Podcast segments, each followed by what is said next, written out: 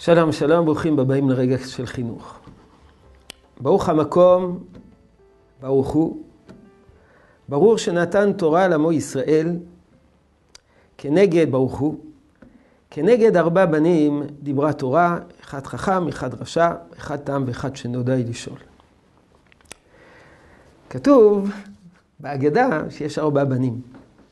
לא כתוב בתורה, בהגדה, שיש ארבע אבות. ארבע סוגי הורים. כי זה לא כל כך משנה מי אתה ומה אתה. אתה צריך להיות מסוגל, תהיה מה שתהיה, ותהיה מי שתהיה, אתה צריך להיות מסוגל לדבר אל כל ארבעת הבנים. ארבע בנים, יש ארבע בנים. למה יש ארבע בנים? בגלל שהתורה פונה לכלל ישראל. ובכלל ישראל יש כל מיני סוגי בנים.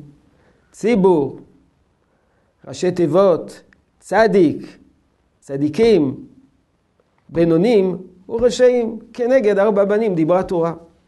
זו, זו הפתיחה. ברוך המקום, ברוך הוא, ברוך שנתן תורה לעמו ישראל, ברוך הוא, הקדוש ברוך הוא נתן תורה לעמו ישראל. עם ישראל כולל גוונים שונים של בנים. ומה זה הפתיחה? ברוך המקום. או, המילה מקום המציינת את שמו של הקדוש ברוך הוא, שהקדוש ברוך הוא מקומו של עולם. הוא נושא את כל העולם על כל גווניו, על כל סוגי בניו.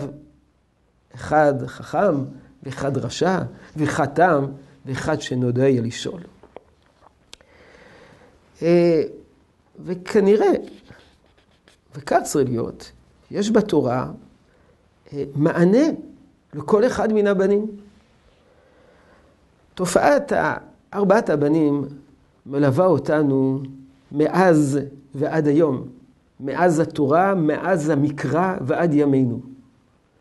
אבל החכם של ימינו איננו דומה לחכם של חז"ל.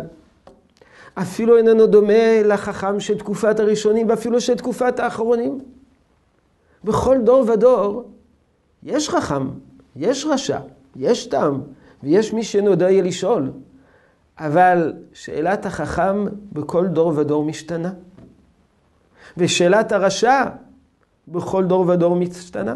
הסיבה שמטרידה את החכם בדור שלנו איננה הסיבה שהטרידה את החכם בדור הקודם. והסיבה שהרשע נוטש בטריקת, דלת את התורה איננה אותה סיבה בדור שלנו כמו בדורות עברו. בעזרת השם, בתוכניות הקרובות, אנחנו נלמד על ארבעת הבנים של דורנו.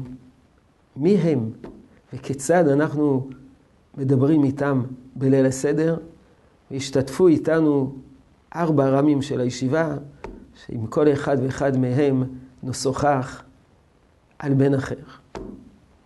אתם מוזמנים, בעזרת השם, להשתתף איתנו בלימוד על ארבעת הבנים.